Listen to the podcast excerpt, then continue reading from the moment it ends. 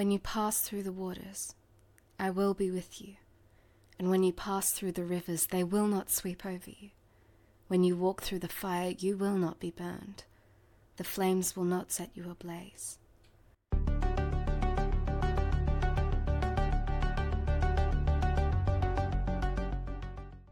Good sir, please help, I say, please help. Hello there, wee lass. What seems to be the trouble? Would you mind terribly if you escorted me to Frankton? To Frankton? But that's 500 leagues, if not more.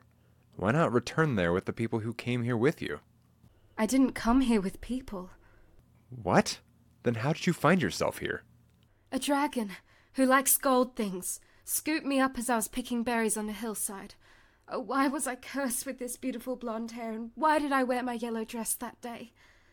How did you get away from the dragon's lair to be here now? I was lucky. The dragon feasted on 40 turkeys. You know what they say. Turkey is filled with tryptophan, which makes people sleepy, which is why people fall asleep on Thanksgiving at family gatherings. Oh, and here I thought people on Thanksgiving fell asleep so they didn't have to hear family members reminisce about the same stories over and over. Oh, what I wouldn't give to be home on Thanksgiving and hear about Uncle Glendon stuffing 40 pigs down the chimney. Why, oh why did he do that? Because he didn't have 41 pigs. Ah, I see. Or I don't see. So, are you going to take me to Frankton? I'm sorry, I can't. I'm a traveling healer. There's an established route that I take to the surrounding villages. So you like to help people? Yes, I guess I do. Just not me. I don't know what to say to that. Sir? Excuse me, sir? And apparently I'm saved from having to do so. Yes? Last night, you were in my dream. Me? I was? And here you are. Amazing! In my dream, and I remember this dream quite clearly. In it, I found myself in a very white place. It felt like home, but I had never been there before. I just knew it was heaven. A man appeared.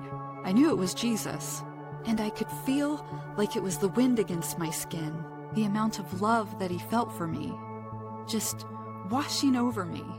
I fell to my knees, crying with joy. And shortly after, he showed me a picture of a man, and you are that man. God has a message for you. He does?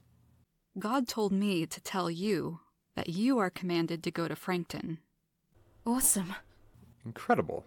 Well, thank you for passing on the message. My pleasure. See you later. I will? When? In heaven, of course. Yes, I'll see you there. Praise the Lord. Praise the Lord. So, should we start our journey to Frankton now? Yes, we should.